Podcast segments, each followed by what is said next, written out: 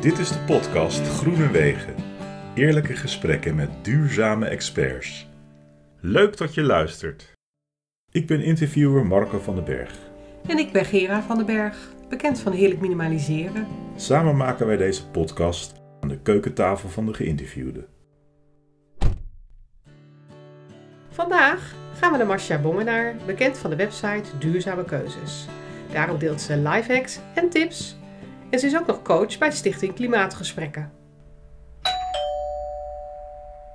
Nou, we zijn hier bij jou in de woonkamer, uh, Marcia. Wat leuk. Ja. Ja, in Uden. Misschien kun je jezelf even voorstellen?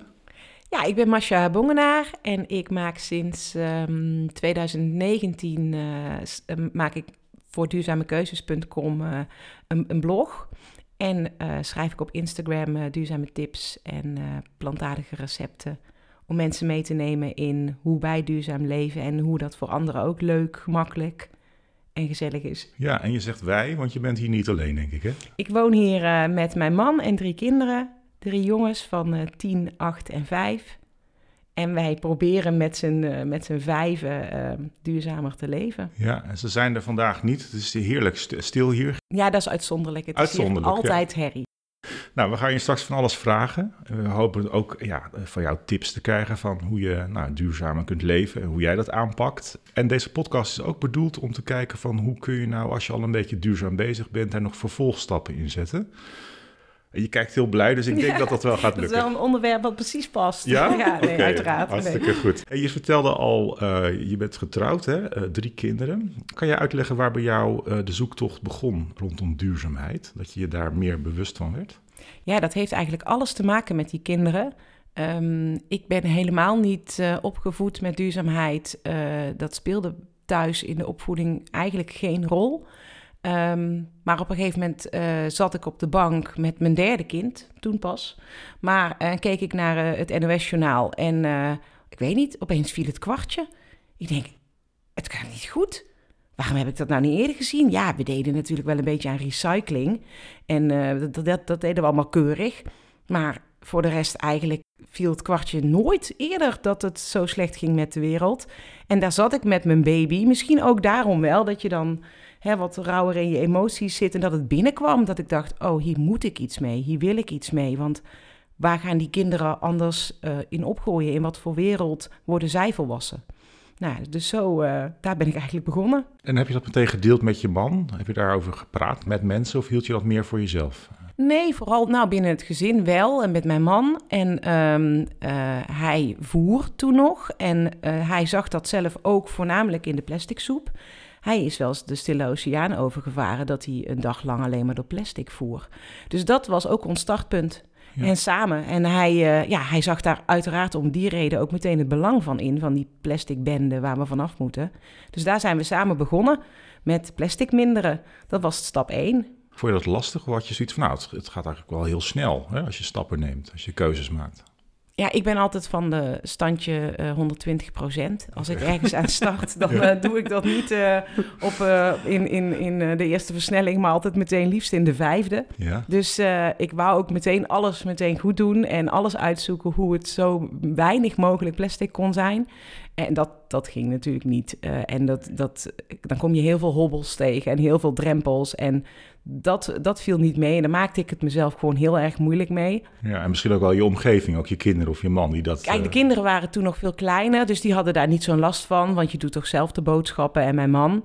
Uh, maar mijn man zei dan, ja, dat gaat dus niet. Uh, Masha, uh, standje terug, even, weet je, pas op de plaats, even kijken... Ja. hoe we dit op een manier kunnen doen die wel behapbaar is... en die ja, die het leuk houdt. Want zo raken we alleen maar in de stress. En uh, dat maakt het niet gezellig. Dus je bent er meer type van aan en uit, zeg maar. Als je, als je, als je aanstaat, dan sta je ook echt aan en dan ga je er ook helemaal ja, voor. Zeg maar, maar ja, uit zit het dan weer niet op. Nee. nee. nee. ik ben gewoon aan en verder niet. nee. Gerard, dit is herkenbaar voor ons, toch? Toen jij ermee begon, had jij heel sterk ook het idee van... ja, dan gaan we dit en dat allemaal doen. En heel enthousiast. Dat, waarbij ik dacht als jouw man van... nou, oké, okay, hartstikke mooi, maar zullen we er eerst eens over kletsen? Ja, dat je meteen in de actiestand gaat, omdat je denkt, dit is, ja, dit moet, klaar of zo. En inderdaad, dat je zelf al helemaal dat helemaal voor je ziet.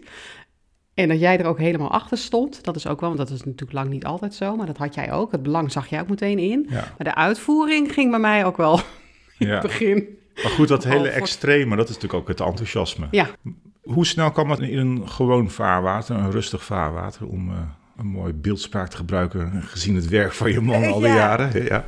Ehm, ik denk dat ik een jaar eh, eh, plastic verminderd heb. En, eh, en toen kwam het eigenlijk nog in een ander vaarwater, niet zozeer rustiger. Dat, dat plastic, dat, daar ging ik wel normaler over doen. Het hoefde niet per se eh, 100 procent. Ik dacht, nou, als ik de helft kan verminderen van mijn plastic, dan ben ik eigenlijk al heel goed op weg.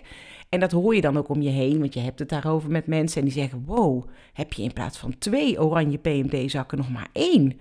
Oh, dat is, dat, dan ga je echt heel goed.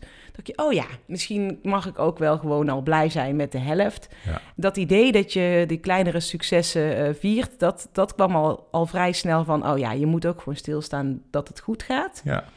Eh, maar toen eh, las ik De Verborgen Impact van Pepet Porcelein. ja.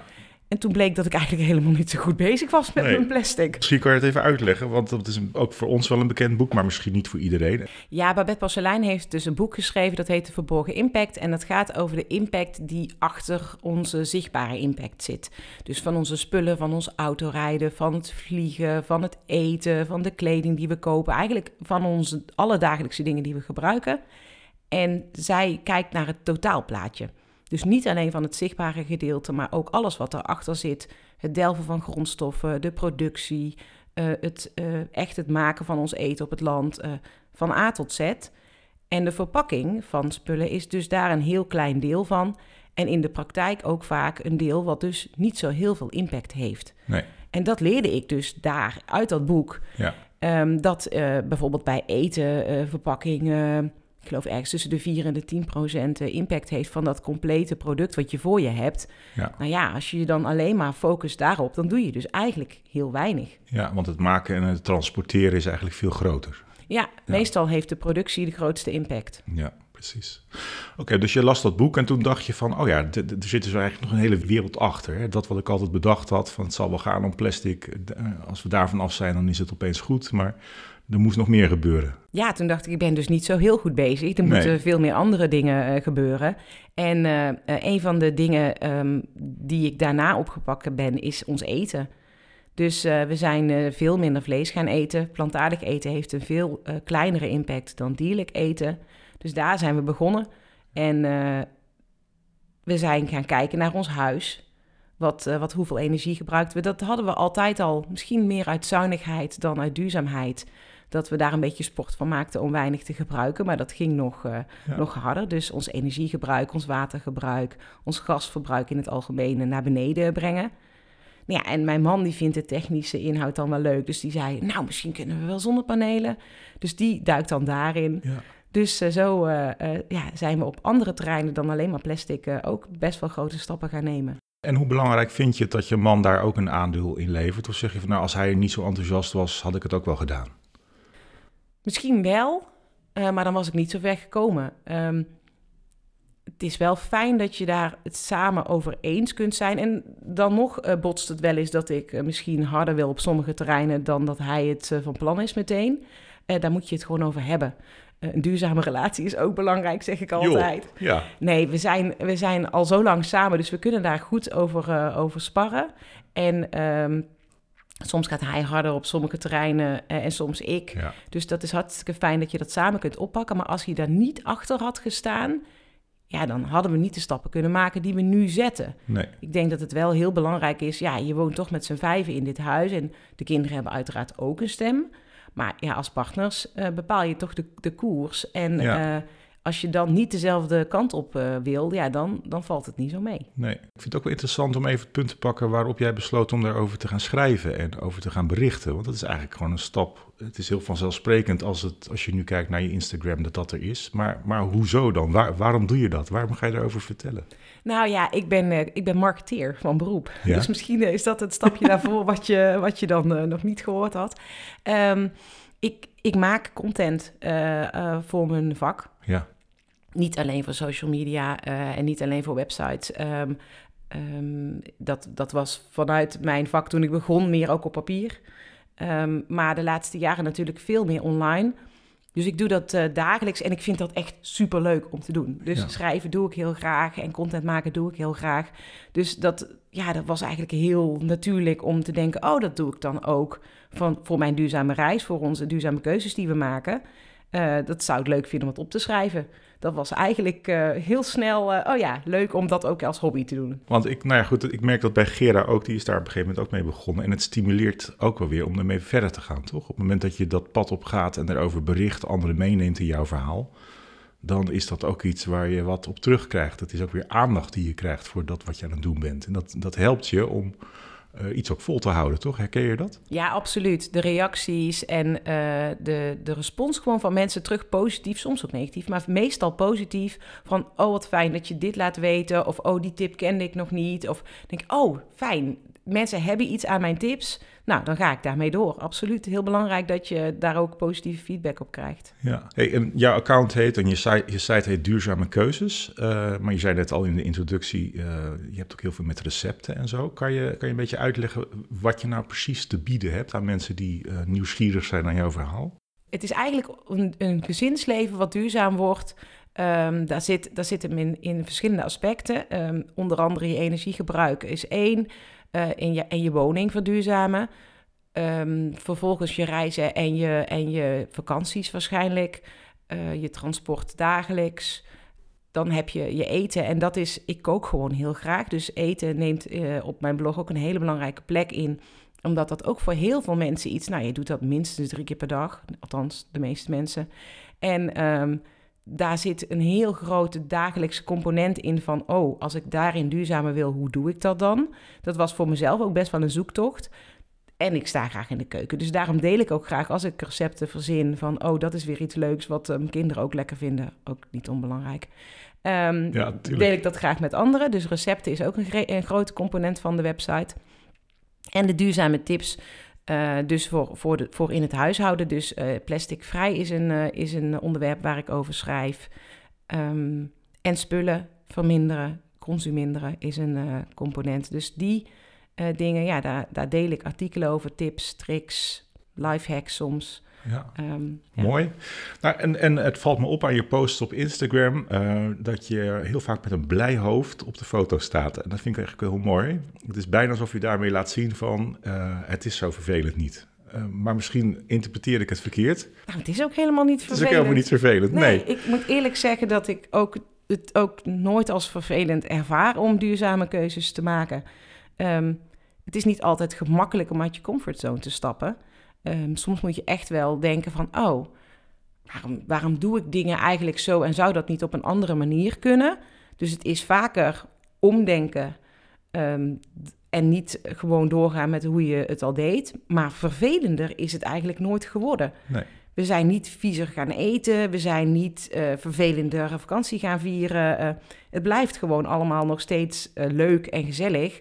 En dat vind ik ook wel heel belangrijk. Dat we niet. ehm, je kunt natuurlijk heel Spartaans en zuinig en ehm, eh, alles voor jezelf beknibbelen. En, ehm, maar zo staan we er gewoon niet in. Nee. We vinden ook wel dat het ook wel gezellig moet blijven. Eh, we- wel gewoon proberen eh, zoveel mogelijk echt dat duurzame er wel uit te halen. Maar niet ehm, dat, dat je in een hutje op de hei hoeft te gaan Nee. zitten zonder stromen en stromend water. En is dat misschien ook wel het verschil tussen jou en tussen Gera bijvoorbeeld als het gaat om minimaliseren? Want rondom dat minimaliseren zit toch een soort zurigheid, hè, merken wij vaak. Dat mensen denken, ja, maar dat wil ik dan niet of zo. Herken je dat?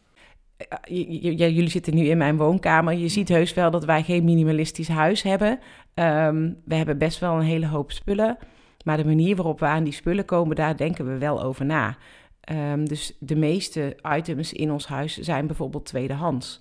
Eh, er staat Lego waar je niet overheen kunt kijken, maar dat is voor eh 75% tweedehands.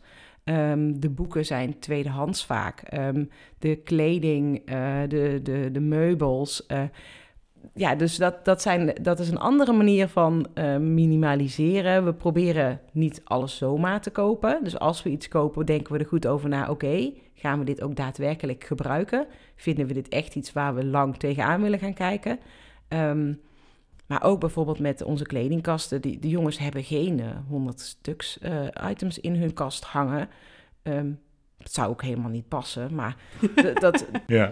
Nee, ja, in ons huis. Maar ik bedoel, dan, dat, dat, maakt, dat maakt het wel anders dan, dan andere gezinnen, denk ik. Alhoewel mensen dat op het eerste gezicht dus helemaal niet zien. Nee.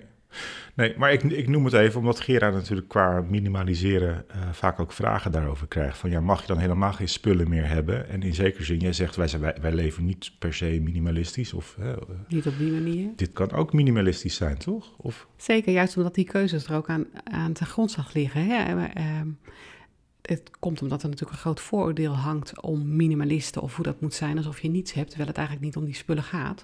Maar ik herken het wel, ook het idee van een soort keurslijf of een soort blauwdruk wat er dan heerst waar je aan moet voldoen. Terwijl, eh, ja, daar gaat het helemaal niet om. Het zijn alleen maar middelen om duurzamer te leven. En bij ons zit het hem dan eh, dat wij echt wel heel erg geminderd hebben in de hoeveelheid spullen. En dat we ook kiezen voor tweedehands spullen als we wat kopen.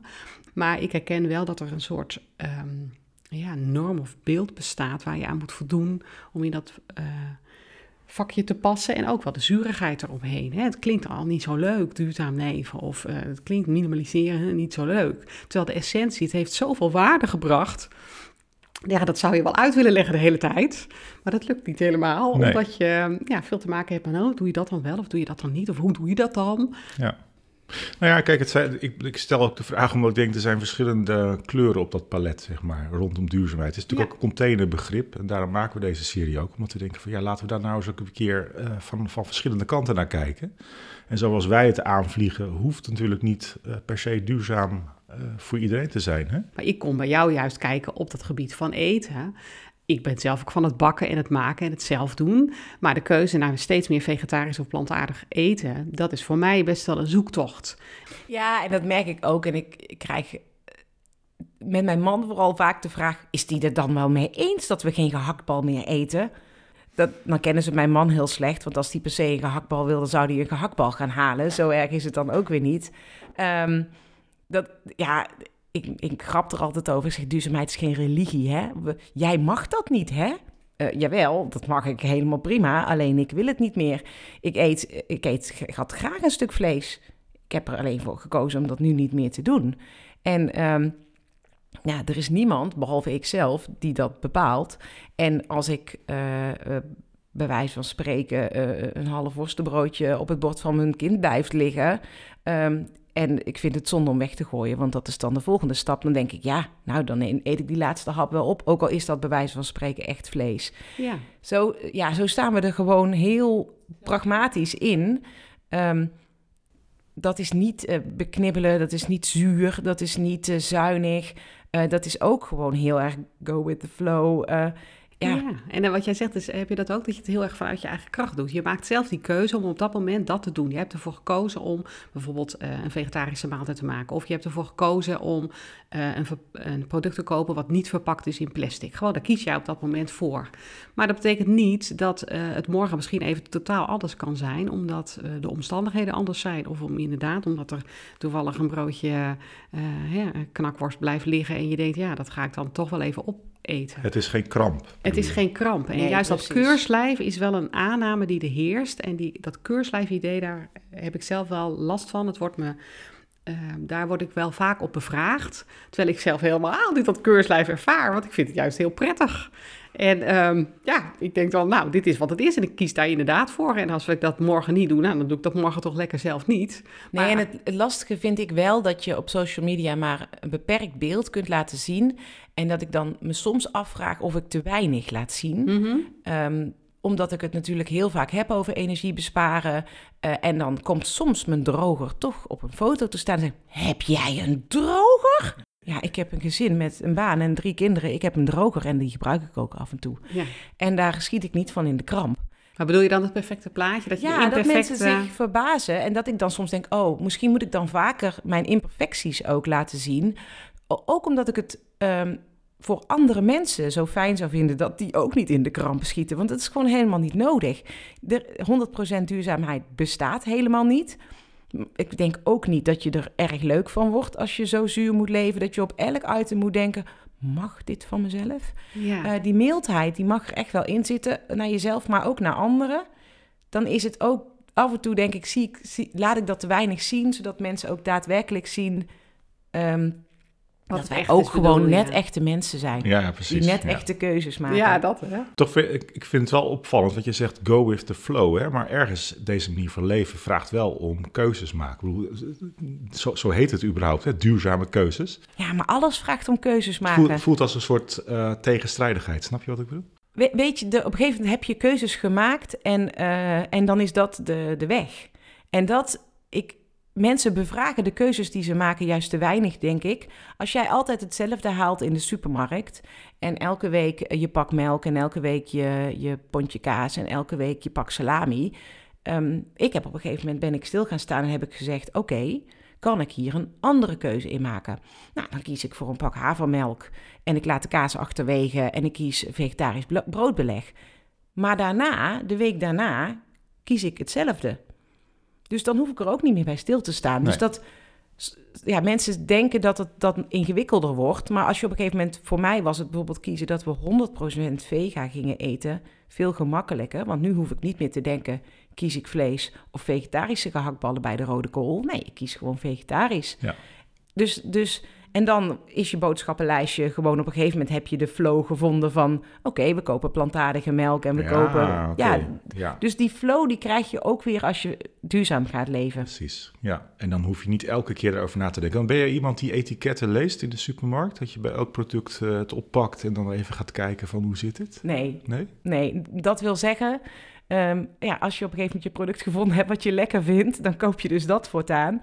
Ehm, Maar je wil dan niet weten wat erin zit en of het wel eh, verantwoord gemaakt is. Of, eh, ik zeg altijd, het, het gaat voornamelijk over het plantaardig eh, eten. Ik ben niet de kleine lettertjes plantaardig eten. Dus als er ergens een verdwaald kippenei overheen is gevlogen, dan zal ik misschien hè, aan de voorkant gezien hebben. ik doe heel vaak online boodschappen of er een, een vegan labeltje bij zit of een vega. En als ik de keuze heb tussen vegan en vega, dan kies ik graag voor vegan. Eh, Maar als er op dat moment geen andere keuze is, dan is vega helemaal prima. En dan maak ik me dus niet druk over die 4% kippenei. Ook omdat ik denk dat dat in het kader van het grotere beeld dus je het jezelf Ja. veel makkelijker Ja. maakt. Ik kan dan natuurlijk eh, naar drie winkels om precies wel te halen wat ik zou willen. Maar daar heb ik helemaal geen tijd voor. nee, precies. Mooi. Nee, ik herken dat wel, ook die relativering en dat je, dat je, dat je die keuzes maakt voor, en dat hebben wij wel eens met schoonmaakmiddel of zo, hè. Dat je denkt, ja, als je eenmaal daarvoor gekozen hebt, dan is dat gewoon wat het is. En dan hoef je daar, daarna die keuze niet meer te maken. Dat maakt het soms heel makkelijk. Eigenlijk is die overgangsfase soms nog lastiger, eh, omdat je zelf nog met je eigen gedrag of je, de confrontatie met je oude gedrag, dat je in de supermarkt loopt en je hebt iets in je handen en dat je ineens denkt, oh wacht, eh, waarom doe ik nu eigenlijk dit? Maar als je dat eenmaal weer gemaakt hebt, nou, dan kost het geen energie meer. Precies, het is die voorbij. 80-20 regel. Als je nou 80% van je tijd besteedt en die laatste 20% goed doen, eh, dat kost gewoon heel veel moeite. Terwijl als je nou 80% van je tijd besteedt en die 80% goed doen, natuurlijk kan in die laatste 20% nog heel veel verbetering zitten. Maar als je die grote lijnen nou eens goed krijgt en daar je energie in stopt, bijvoorbeeld dat plastic is daar een heel goed voorbeeld van. Daar stopte ik zoveel tijd in, terwijl dat weinig effectief was.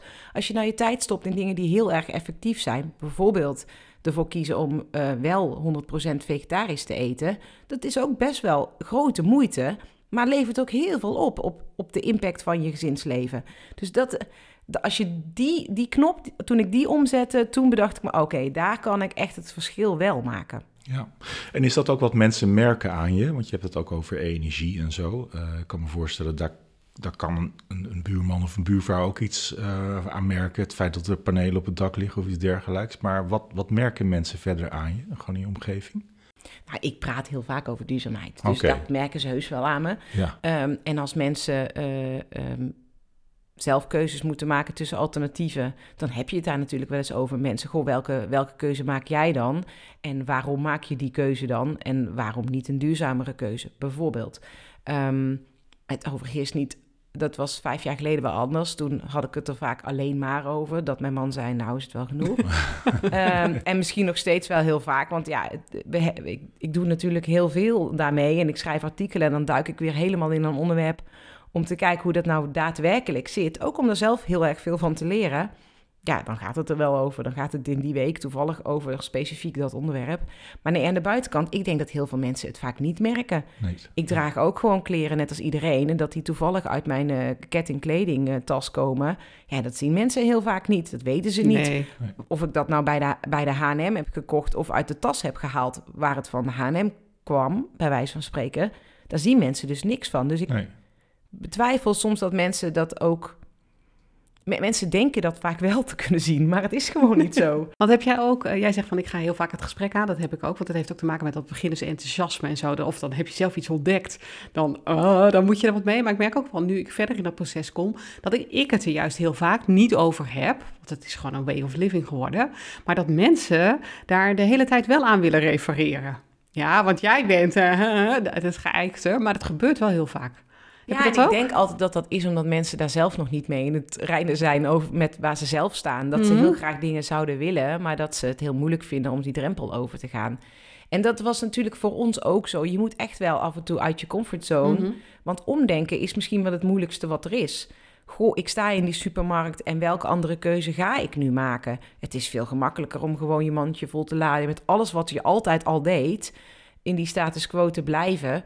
Maar die, die comfortzone uit te stappen en wel naar die bakker te gaan met je eigen katoenen zakje. Ja, dat maakt het heel erg eh, eng misschien wel voor sommige mensen. Dus daarom willen ze misschien ook wel dat jij zegt: het is helemaal niet eng. Ze geloven dat misschien niet altijd. Maar Mhm. Ja, een Ehm, soort comfort. eh, het is hè? één, het- en het bevragen, denk ik wel eens ooit van hun eigen worstelingen waar ze mee zitten. Ja. Ehm, als ik een vegetarische bitterbal eh, kies op een borrel, dan zegt dat helemaal niks over of een ander wel of niet een vega-bitterbal kiest. Eh, maar toch gaat het gesprek daar vaak over. En dan vermoed ik dat mensen toch wel ergens in hun achterhoofd denken: Goh, waarom kies ik eigenlijk niet die vega-bitterbal? Waarom kies ik eigenlijk altijd vlees? Maar daar, ja, daar kan ik die mensen misschien mee op weg helpen, een klein beetje. Maar dat is stap één. Mhm. Ik vind het wel mooi, want het geeft jou dan blijkbaar ook niet een triomfantelijk gevoel van kijk maar eens even heel goed bezig zijn. Ja, maar zo werkt het niet in duurzaamheid. In ieder geval in mijn hoofd niet. Nee, Ehm, het is juist helemaal niet fijn om andere mensen eh, te wijzen op waar ze tussen haakjes tekort komen. Want dan, he- dan helpen we elkaar niet op weg. Ehm, het is niet, kijk, ons eens even lekker duurzaam zijn en jullie zijn heel slecht bezig. Het is, kijk eens hoe leuk het is, doe met ons mee, wij zijn de leukste club. Ja, en dat wat jij nu zegt, dat is precies de essentie van ehm, hoe ik het ook zelf ervaar. Je merkt wel dat de maat nemen of dat vergelijken eh, gebeurt tussen degene die de gewone bitterbal of de vega-bitterbal pakt. Maar zelfs onder de vega-balpakkers voel je nu wel een beetje dat eh, vergelijken opkomen. En dat, eh, ja, dat is jammer, want juist willen wij uitstralen van doe gewoon mee. En de een doet dit en de ander doet dat. En samen komen we verder. Juist dat met elkaar afmeten en hoe goed je dat doet, ja, laten we daaruit wegblijven. Ja, absoluut. Ik, ik heb ook het gevoel dat, dat polariseren op dit moment überhaupt een thema is op zoveel verschillende terreinen. En we nemen elkaar gewoon heel graag de maat. Ik denk altijd dat dat meer zegt over hoe we zelf erin staan. Als je een ander moet wijzen op zijn tekortkomingen, heb je daar misschien zelf het meeste last van. Maar dat is natuurlijk voer voor psychologen. Ehm, het, het, is, het wordt er niet gezelliger op. Het wordt er echt niet leuker op als we elkaar de maat allemaal gaan nemen. Je kunt elkaar beter bij de hand nemen en op weg helpen. Ehm, en die eigen voetafdruk die je hebt, ja, dat is puur dat. Dat is je eigen voetafdruk. Daar kan ik echt niks aan veranderen voor een ander. Als een ander dat niet van plan is om minder energie te gaan gebruiken, ja, dan, dan is dat nou eenmaal zo. Wat mij heel positief stemt, is dat we zien dat we als we een beetje prikkels krijgen, in dit geval bijvoorbeeld financiële afgelopen jaar, dat heel veel mensen wel geneigd zijn om daar hele grote stappen in te zetten. Ook in het negatieve. Kijk, de mensen die het echt niet kunnen betalen, daar heb ik, daar, ja, daar vind ik, dat vind ik echt heel lastig om te zien. Maar voor zeg maar, mensen die het eigenlijk wel kunnen betalen, maar het nu doen omdat het ze in hun portemonnee raakt. En dan zien dat het helemaal niet ingewikkeld is. Ja, daar juich ik dan wel een beetje over intern. Ja. Dat geldt voor al die keuzes. Uh, als mensen daar zelf niet de neiging toe zien, dan ga ik ze daar niet toe dwingen. Iedereen moet dat zelf doen. Maar die handafdruk, dus andere mensen meenemen, ja, dat maakt het wel leuk. En dat maakt het gezellig om mensen te laten zien. Het is helemaal niet beknibbelen, het is helemaal niet zuur. Kijk nou hoe lekker vegetarisch eten kan zijn. Uh, kijk nou hoeveel lol je kan hebben als je bijvoorbeeld bespaart op die energierekening. Ik zeg dat tegen mijn kinderen, dat is een positief ding. Als we allemaal minder geld uitgeven aan onze energierekening, is er zoveel meer uit te geven aan leuke dingen doen. De tijden zijn natuurlijk best wel financieel zwaar voor mensen. Ja. Um, dus voor niet iedereen geldt dat natuurlijk zo. Maar inderdaad, als je geld uitgeeft aan minder, of je minder geld uitgeeft aan spullen, minder geld uit hoeft te geven aan energie, blijven er voor andere dingen gewoon wel geld over. Uh, ik vroeg nog even af, kan jij, want renken zeg maar, en daar een soort cijfer aan geven, is misschien dan niet waar we het dan nu over moeten hebben, want dat geven jullie heel duidelijk aan.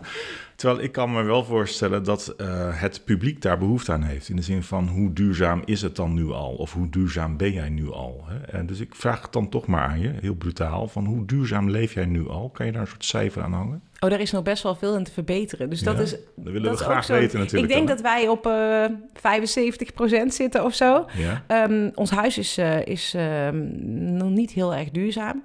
Um, daar zijn we eigenlijk al een paar jaar over bezig dat we daar grote stappen in willen maken. Bijvoorbeeld onze zolder is helemaal niet geïsoleerd. Oh joh. Um, dat wil zeggen, we hebben een dakkapel geplaatst afgelopen voorjaar en toen kwamen we erachter dat er toch wel wat uh, isolatie uit 1972 tussen zit. Dus het viel minder hard tegen dan we hadden gedacht. Ja. Um, maar die zolder wordt niet gebruikt nu. Die willen we wel gaan gebruiken, zodat elk kind een eigen slaapkamer heeft. Nou ja, dan wordt hij dus geïsoleerd. Dus dat zijn wel stappen. Uh, dit huis heeft energielabel D. Dat zou je niet verwachten misschien van iemand die blogt over duurzaam leven. Maar ja, ook ons budget is dus eindig. Ja. Uh, dus ja, dat is uh, stapje voor stapje. Dus dat heeft best wel nog wat dingen nodig. Dus qua energieverbruik zitten we heel erg laag. Maar dat zou dus misschien nog lager kunnen als we ons huis nog beter geïsoleerd ja, hebben. Okay, ja. uh, we, we, hebben, je hebt het niet gezien, want de auto staat niet voor de deur. Maar we hebben best wel een grote auto. Uh, en dat is een diesel. Ja, dat is uh, niet misschien het eerste waar je aan denkt bij iemand die blogt over duurzaam leven. Um, ook daarvoor geldt, soms is de keuze heel makkelijk. Waarom rij jij eigenlijk niet met een stekker? Ja, maar een auto kopen heeft ook gewoon heel veel impact. Een nieuwe auto maken. Dus we rijden deze nu op. We hebben daarvoor gekozen een aantal jaren geleden. Dat is waarschijnlijk duurzamer dan nu een splinternieuwe auto voor de deur zetten. Ja. Plus dat ik geen elektrische auto kan betalen. Nu. Nee, maar even, even voor mijn beeldvorming dan. Heb je die auto gekocht in de tijd dat je al bezig was met duurzaamheid?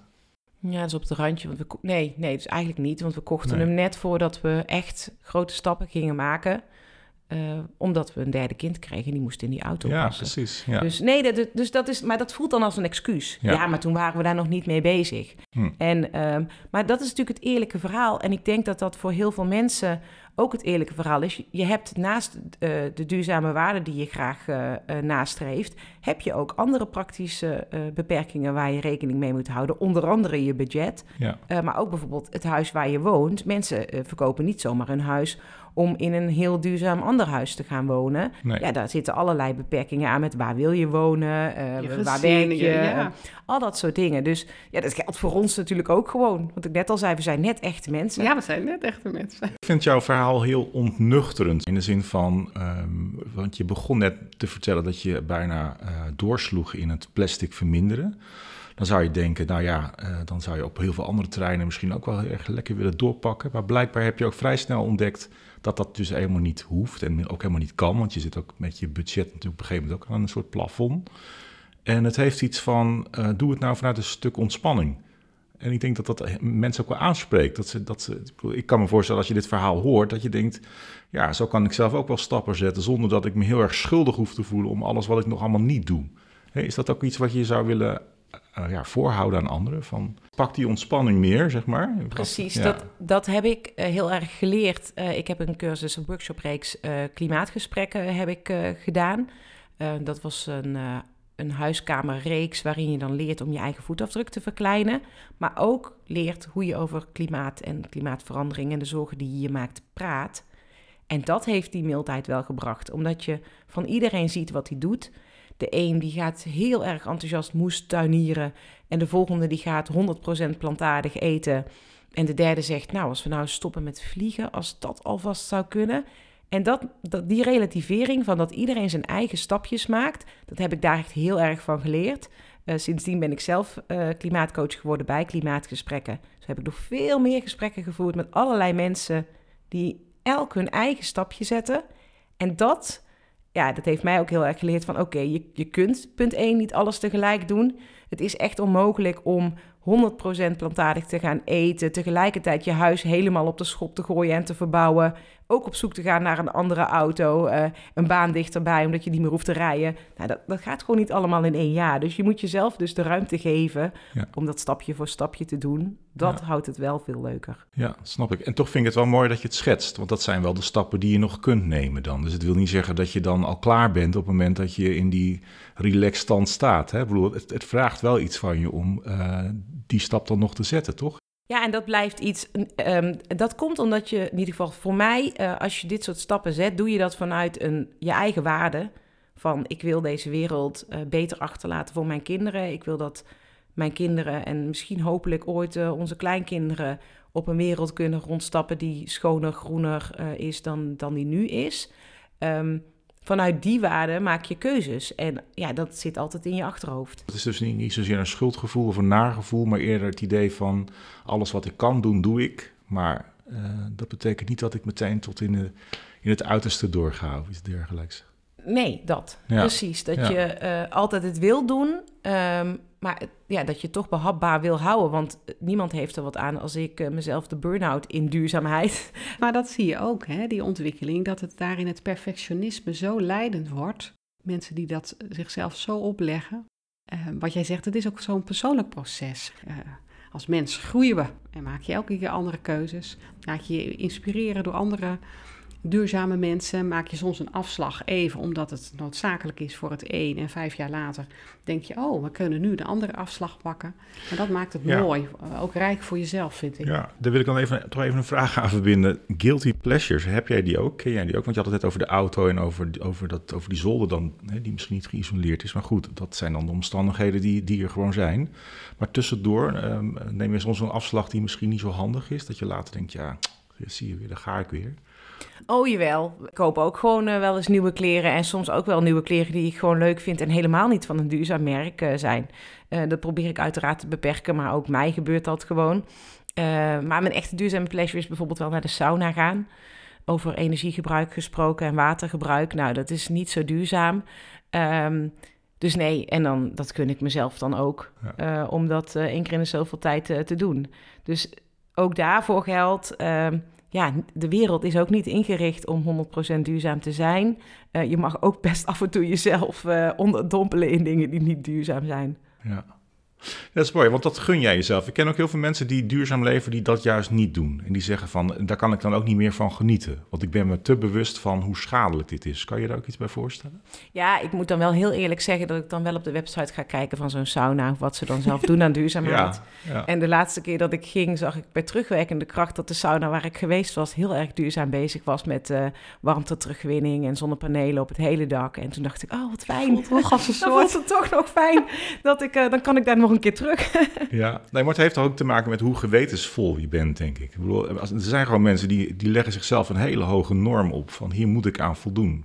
Ik zeg niet dat jij dat niet doet, hè. je kunt op heel veel terreinen dat ook doen. Maar herken je dat? Dat, dat? dat een soort stemmetje is dat de hele tijd iets tegen je zegt? Zo van... Ja, dat stemmetje, dat is er wel. En als ik daar dan zit, dan denk ik wel, dit is wel echt heel decadent. Uh, hè, uh, uh, dit is wel echt misschien nog wel over de top. En goh, het is, het is misschien uh, wel goed dat ik het niet tien keer per jaar doe. Zo, dat, dat, dat stemmetje zit er natuurlijk wel. Ja. Um, maar ik gun mezelf dat wel, ja, één keer ja. in zoveel tijd. Dat je denkt, uh, ja, af en toe moet je ook het los kunnen laten om, om het leuk te houden allemaal. Ja, mooi. Hey, uh, we hadden jou van tevoren wat vragen gestuurd en we hoeven ze niet allemaal te behandelen. Maar één vraag, uh, die vind ik toch wel heel interessant. Want we leven nu in een tijd dat duurzaamheid er gewoon is. Dat iedereen erover praat, dat in ieder geval op de agenda staat, ook op de politieke agenda. Maar een heel aantal jaren geleden was dat gewoon nog niet zo. Uh, je bent, hoe, hoe, oud ben je eigenlijk? 41. 41, ja, nou ongeveer van dezelfde leeftijd. Ik ben 45, jij bent 47, Gira. Ik kan me herinneren, in onze jeugd uh, werd er wel eens gesproken over uitlaatgassen en over het, uh, het gat in de ozonlaag en over zure regen. Kan jij je nog herinneren waarin duurzaamheid in jouw jeugd een thema werd of was? Of, of dat mensen daar wel eens naar verwezen? Ja, dat zijn natuurlijk dezelfde thema's die jij net noemt. Ik mm -hmm. weet dat wij het op school wel hadden over het gat in de ozonlaag. En dat was dan iets heel ernstigs. Um, of over zure regen. En dat was een probleem wat dan op een gegeven moment uh, voorbij waaide of oploste of zo voor mijn gevoel. Als ik terugkijk naar mijn kindertijd, dan denk ik, oh ja, daar ging het op een gegeven moment over, maar daarna was het natuurlijk opgelost of zo. Ik kan niet herinneren dat we um, daar thuis bij stilstonden. Uh, dat was ook niet zo'n thema uh, bij, mijn, bij mijn ouders, dus die, daar werd niet bij stilgestaan, daar werd niet echt over gesproken. Dus dan ben, ben je daar als kind ook niet zo erg mee bezig. Maar wij keken wel het jeugdjournaal. Dus ik, ik heb het wel voorbij zien komen. En bedreigde diersoorten en de walvis en de, de ijsbeer. Ik weet dat we als kind dat ik dat wel heb gezien. Maar dat ik me dat dus nooit heb gerealiseerd. Dus dat is misschien dat kwartje wat ik dus pas kreeg toen ik zelf moeder werd. Dat ik dacht, oh, um, waarom heb ik dat ook nooit gezien? Ja, misschien ook omdat dat niet zo'n rol speelde in onze opvoeding. Maar jij hebt ook meegemaakt de jaren negentig, waarin bijvoorbeeld het funshoppen inkwam en steeds meer uh, kopen hè, vanuit het plezier. En, uh... Ik zeg dat wel eens ooit van de, ja, de jaren negentig, de Gouden Bergen waren tot de hemel. En daar zat ik natuurlijk zelf ook op zo'n Gouden Berg. Um, ja, dat, dat, uh, ik heb ge, op de middelbare school gezeten in de jaren negentig. Ja, dat was natuurlijk prachtig. We konden overal naartoe en nou waren wij thuis niet van het vliegen. Dus dat, dat heb ik eigenlijk niet gedaan tot ik 18 werd. Uh, maar ja, iedereen om me heen deed dat. Je kon overal naartoe. De wereld was oneindig groot en het koopgedrag ook. Daar deed ik hartstikke hard aan mee. Dus wat dat betreft uh, hoef ik niet uh, te zeggen dat ik altijd al duurzaam was. Nee, in de jaren negentig en, en, en toen ik studeerde was ik daar helemaal niet mee bezig. Nee, en, en valt daardoor misschien het contrast nu ook wel meer op? bedoel, want, want wij, wij, komen allemaal uit zo'n tijd. Het, het, het, is een soort piek geweest, heb ik het idee. Ja, dat, dat zeker. En, maar ik heb ook wel het gevoel dat er nog steeds best wel grote groepen mensen zijn die dat contrast niet zo zien. Die dat ook niet zo de noodzaak voelen om daar iets mee te doen. Um, ondanks de inflatie, ondanks de torenhoge energieprijzen, heb ik niet het idee dat uh, iedereen het duurzame licht al heeft gezien. en, en, stel nou dat ik daar helemaal nog niks mee heb. Wat, wat zou je dan tegen mij zeggen om mij een beetje in jouw kamp te krijgen, als het ware? Ja, dat vind ik altijd heel lastig. Uh, omdat ik inderdaad niet zo belerend wil zijn van waarom zie je dat nou niet? Um, het gaat vaak om de kleine dingen. Ik moet dan denken aan hoe van de week een collega vertelde dat haar uh, opa of oma altijd het pakpapier hergebruikte. Dat zei, ja, dat heb ik toch wel meegekregen van uh, mijn grootouders, die deden dat en die streken dat dan glad. En dan pakten ze daar cadeautjes opnieuw uh, op in. Ik zei, nou, het is hartstikke duurzaam. Ja, maar die deden dat niet vanwege de duurzaamheid, zei zij. En zo sta ik er eigenlijk ook niet in. Duurzaamheid heb ik eigenlijk niks mee. Uh, ik zeg, maar goed, waarom doe je dat dan? Ja, zonder om weg te gooien. Oh ja, ja. ja. En toen dacht ik, ja, dan, moet ik, dan kan ik daar voor haar die stempel duurzaamheid op plakken. Maar dat, is helemaal, dat, dat hoeft helemaal niet. Ze doet dat en ze ziet daar de waarde van in. En daar hoef ik voor haar geen stempel op te plakken. Terwijl ik dan denk, nou, leuk bezig. Hartstikke duurzaam. Ja, ja, hartstikke duurzaam. En of je het nou, hè, maar dus dat hoeft niet altijd duurzaam te heten. Ik denk dat heel veel mensen duurzame dingen doen zonder dat ze dat eigenlijk weten. Bijvoorbeeld dat energie besparen. Heel veel mensen plakken daar niet graag die duurzame stempel op, omdat dat op een of andere manier een vieze bijsmaak heeft. Um, nou ja, dan doe je het voor je budget. Ook prima. Ja. Ik denk dat heel veel budgetvriendelijke keuzes heel vaak duurzame keuzes zijn. Prima als mensen dat om een andere reden doen. Dat helpt de wereld ook vooruit. Ja. En jouw kinderen, gaan die daar nu ook in mee, zeg maar? Uh, kunnen die dit verhaal ook delen met jou? Of eh, merk je ook nog wel eens dat je hen, als het ware, moet uitleggen waarom je die keuze dan niet maakt? Of juist wel? Nee, zeker de oudste, die zit in groep 8, die weet het, die weet het wel. Die vindt af en toe al, die begint al een beetje prepuber uh, tafereelen te vertonen. Dat hij zegt, nou mam, hou op. Nou weet ik het wel hoor. Ik wil gewoon een frikandellenbroodje, dus uh, ja. Nou ja, die, dat mogen ze voor mij dus ook. Uh, um, hier thuis eten we vegetarisch eigenlijk 99% van de tijd. Maar als ze op een ander zijn uh, en ze kiezen daarvoor een frikandellenbroodje, dan vind ik dat helemaal prima. Dan ga ik niet met terugwerkende krachten zeggen: Oh, heb je bij oma een frikandel gegeten? Oh ja?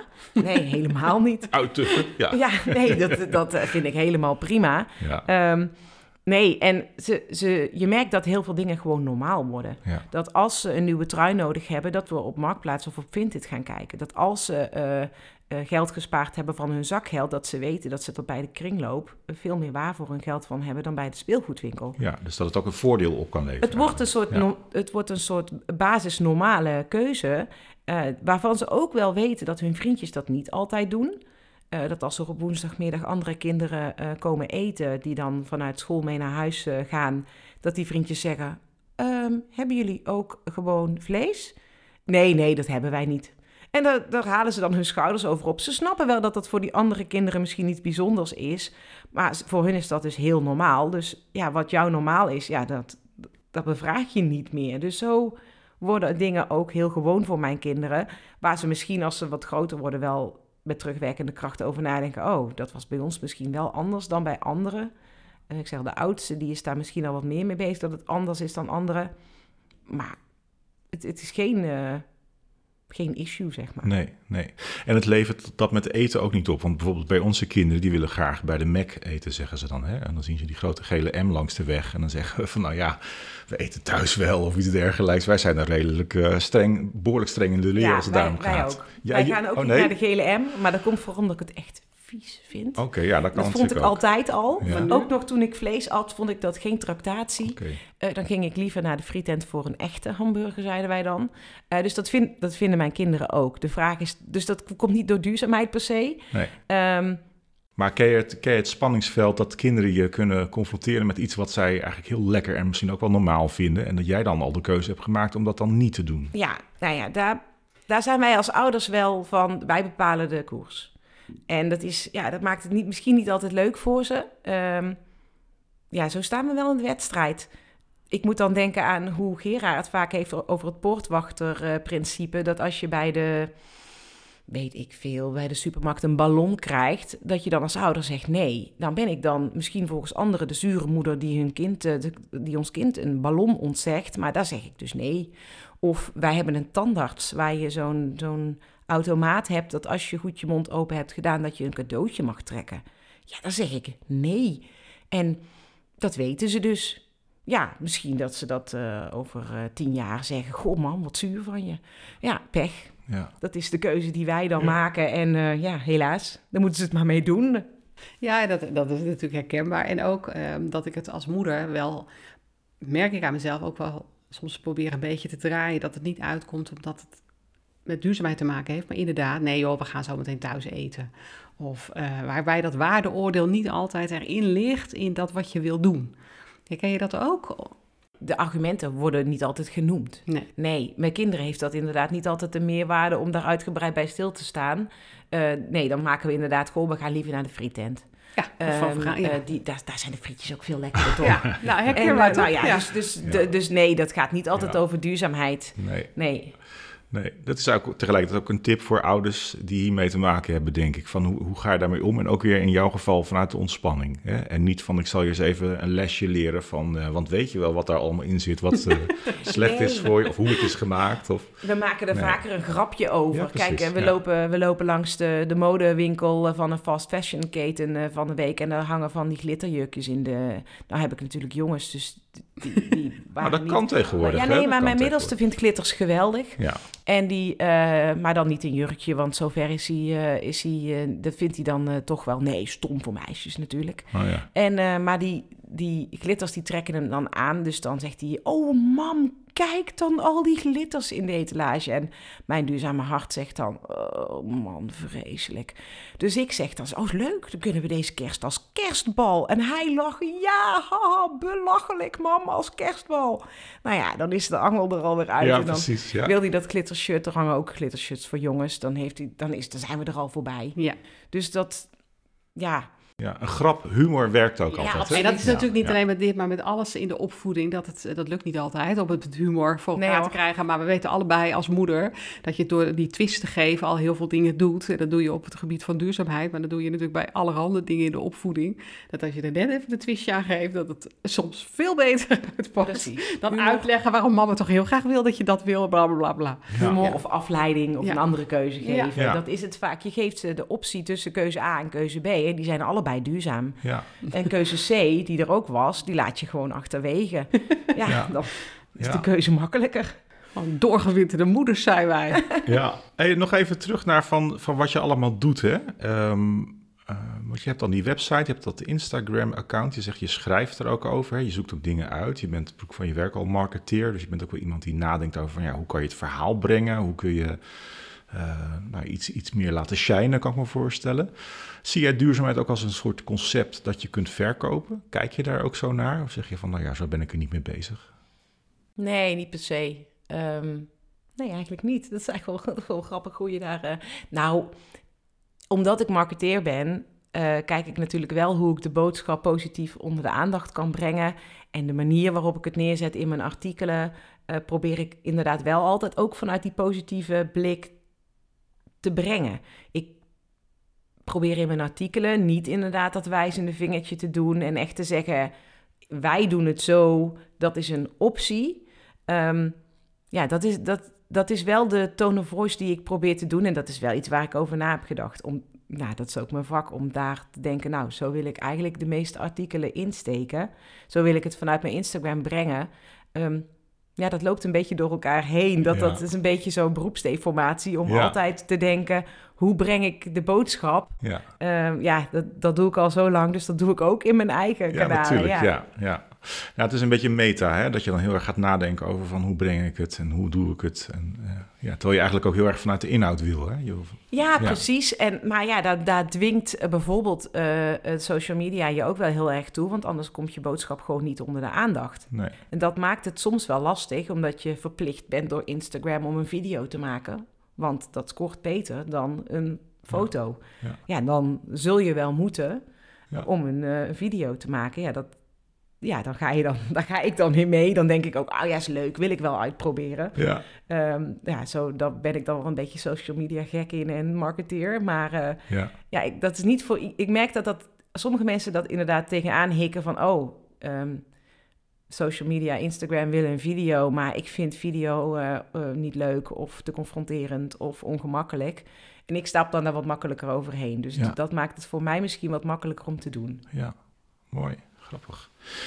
Waar sta jij over drie, vier jaar? En ook als het gaat om wat je nu allemaal doet rondom duurzaamheid, uh, ga je nog allerlei uh, nieuwe concepten, projecten beginnen? Uh, heb je erover nagedacht? Heb je, heb, heb je überhaupt een plan in het leven? Mogen we er iets over weten? plan? Ja? Nou, nee, ja, ik, ik ben vorig jaar geswitcht van baan. Dus uh, dat is nog best wel nieuw. Dus daarin uh, zie ik mezelf de komende tijd nog van alles leren bij de baan waar ik zit. En, um, dus dat, en dat geldt ook bij, bij duurzame keuzes. voor mij voelt dat altijd een beetje organisch. Dat pad, dat, dat gaat ergens naartoe. Maar ik heb daar niet altijd per se een vast omlijnd doel voor. Um, de kinderen worden groter, dus daar komen nieuwe keuzes mee. En dan wil ik mezelf niet vastleggen van ik wil per se linksom of rechtsom. Ja, dat, dat, dat wijst ik zelf uh, samen. Ja, ik heb wel een idee van, uh, goh, als we over 15, 20 jaar de kinderen de deur uit zijn, hoe zou dat dan zijn? Dan willen we misschien wel kleiner gaan wonen. Hè, dat dat misschien dan duurzamer zou, zou zijn. daar hebben we het dan samen wel over, maar dat zijn meer, meer dromen dan vast omlijnde kaders. Uh, ik ben inderdaad toch wel meer van, uh, we zien wel waar het schip strandt en uh, we gaan verder zoals we, nu, zoals we nu doen. En dat doe ik ook met duurzame keuzes. Um, ik heb het per se een hobby gelaten. Um, ik wil me wel in 2023, dat is wel een plan, inschrijven bij de Kamer van Koophandel. Maar dat is meer omdat de buitenwereld dat eigenlijk verlangt. Anders kan ik, als ik ooit een samenwerking heb, geen factuur sturen. Um, dan dat ik echt daar een business van wil maken. Ik wil er ook niet rijk van worden. Ik wil er ook uh, uh, alleen de kosten eruit halen. En het is leuk als je er af en toe wat aan verdient. Maar nu kan ik ook zeggen: Oh, het komt nu niet uit. Ik heb geen zin om een artikel te schrijven voor dit bedrijf. Um, dit bedrijf is uh, in mijn ogen niet duurzaam genoeg of niet groen genoeg of uh, heeft een mooi marketingverhaal, maar daar blijft het bij. Dan kan ik ook gewoon zeggen: geen zin in. Ik heb gewoon een betaalde baan. Ik hoef dit niet te doen voor het geld. Ik doe dit omdat ik het leuk vind. En als ik morgen besluit dat ik het niet meer leuk vind, dan gooi ik de handdoek in de ring, bij wijze van spreken. Uh, dat zal niet over één nacht ijs gaan. Maar die vrijheid, dat vind ik wel heel fijn. Dat het niet hoeft, dat het echt iets is wat ik mag doen. En als het niet meer leuk is of ik denk, ik heb echt wel alles gezegd nu. Ja, dan is het, dan is het prima zo. Ik kan me namelijk niet voorstellen dat ik op mijn 67ste uh, op, op Instagram blijf, uh, blijf zitten oh, nee, met video's nee. maken. Oh. Nou, niet hoe ik er nu in sta. Maar ja, wie weet komt er dadelijk weer een nieuw medium waar ik uh, weer helemaal mijn eieren in kwijt kan. Ja. dat ik denk, oh, dat vind ik wel leuk om in te duiken. Dus ehm, ja. het is geen ja, het is geen nee. nee. Die wel. En als het gaat om eten, heb je nog een leuk, leuk recept waarvan je zegt dat zou iedereen moeten proberen als het gaat om eh, veganistisch koken of iets dergelijks? Eh, Oh, honderdduizend. Hoeveel wil je er? nee, één. Eén hele goeie, één hele lekkere. Een hele lekkere. Ehm poeh. Dat is wel een hele moeilijke vraag. want Jouw ik, eh, lievelingsgerecht zou- misschien Mijn wel. lievelingsgerecht. Ja, ik, ik maak heel graag curry's. En dat is ook eigenlijk wel heel gemakkelijk. Eh, want er kan, kan namelijk alle groenten in die je lekker vindt. Eh, als je het jezelf heel gemakkelijk wil maken, haal je een kant-en-klare currypasta uit de supermarkt. Doe je er een blikje kokosmelk bij en je favoriete groenten. Ehm, of de favoriete groenten van je tafelgenoten. Want dat is ook altijd wel Dat schijnt ook wel een dingetje te zijn. Ja, precies, zeker met ja. kinderen. Ja. Dus ik vind bijvoorbeeld met zoete aardappel en bloemkool heel lekker. En daar doe ik dan eh kikkererwten doorheen. Dan hebben we genoeg eiwitten. Ehm, of ik maak het met eh, paprika en spruitjes als we daar zin in hebben. Of als het daar seizoen voor is, eh, eh, komen er dat soort eh, dingen doorheen. Of, of kool. Of... Lekker! Ik zie hem voor me namelijk. Ja, Ja. ik denk ineens, oh ja, Ja. ja. nee, die eh, is lekker. Ja. Ja, ik zie ook ineens jouw eh bietenrisotto voor mij. die Ja, is echt waar. heel Die lekker. heb ik nog niet geprobeerd, maar die staat op het lijstje. De pot risotto van Pieter Pot staat al klaar. Maar Maar het webadres is www.duurzamekeuzes.nl? .com. .com. Ja, oké, want die andere was al eh, vergeven Ja, waarschijnlijk. volgens mij voor een bedrijf. Ik weet nog niet meer wie. Maar het webadres is dus www.duurzamekeuzes.com. Klopt. Ja, en je Instagram-account is... Ook duurzame keuzes. Oké. He- eh, Het duurzame keuzes. Ja, precies. Hartstikke mooi. Nou ja, we willen mensen natuurlijk oproepen om dat te gaan eh, volgen en eh, te gaan lezen. In ieder geval al voor de recepten, want dat is, eh, dat is erg lekker. Dat hoor ik wel eh, leuk. vind jij ook heel ja, lekker. ja, goed. Ik ben ook gek op eten, dus daarom was ik wel even benieuwd naar jouw verhaal. Maar wat mij het meest bijblijft, en dan nou ja, val ik misschien een beetje in herhaling, is dan toch die ontspanning die jij erbij hebt. Ehm, dat je op verschillende manieren erin kunt staan en dat het dus ook niet op één manier hoeft, als het ware. En jij hebt voor jezelf een soort modus gevonden van dit werkt voor mij, dit is prettig voor mij. Ik weet wel dat dit of dat nog moet gaan gebeuren, maar dat hoeft ook niet en daar ga ik me ook niet schuldig over voelen. Terwijl je tegelijkertijd ook niet eh, je kop in het zand steekt. Want je volgt cursussen, je leest boeken, je kijkt documentaires, je, je leest je in. Het is ook niet zo dat je zegt, nou ja, ik wil ook niet allemaal weten wat er allemaal speelt en hoe slecht batterijen zijn. Of eh, ik, doe maar een stom voorbeeld. Dus ik vind het wel mooi dat je voor jezelf een soort modus hebt gevonden. Nou, dat zou ik eigenlijk ook wel mensen willen meegeven. Van probeer voor jezelf ook een manier te vinden die werkt voor je. Dat is het ook. Ik denk dat iedereen zijn eigen weg daarin moet vinden. En ehm, eh, iedereen eh, maakt toch zijn eigen keuzes die past in zijn of haar leven. En dat denk ik dat het heel belangrijk is dat het bij je past. Want als je allerlei dingen gaat doen die niet bij je passen, dan, dan, dan ben je in een kramp aan het schieten of heel onnatuurlijk dingen aan het doen. Je kunt wel heel erg denken, ik mag geen vlees meer eten. Ehm, je kunt er ook heel makkelijk zeggen, nou oké, eh, ik wil in principe geen vlees meer eten, eh, tenzij ik uit eten ga of tenzij ik bij mijn moeder eet. Of... Kijk, daarin kun je dus gewoon eh, je eigen keuzes maken en dat houdt het denk ik leuk. Goh, ik wil liever niet meer vliegen, behalve als ik naar mijn zus ga die in Australië woont. Ik noem een zijstraat, ik heb geen zus in Australië, maar Dat is ook de enige manier, door het heel dicht bij jezelf te houden en die stappen te zetten, dat je dat ook blijft en blijvend doet. Omdat het heel dicht vanuit, het komt vanuit jezelf, Dan kun je je het ook hart. volhouden, bedoel Dan je? kun je het ook volhouden. Dan is het niet een trendding, wat je nu natuurlijk wel veel ziet, maar dat is, het, het is iets intrinsieks. Ik wil je bedanken voor het gesprek. graag gedaan. En eh, ik, ik, nou, ik denk dat het een heel inspirerend verhaal is, toch? Of niet, uh, Ik denk het ook. Ja, Ja. Dank jullie wel. Leuk dat ik Ja. in jullie podcast mag. heel leuk. Groetjes.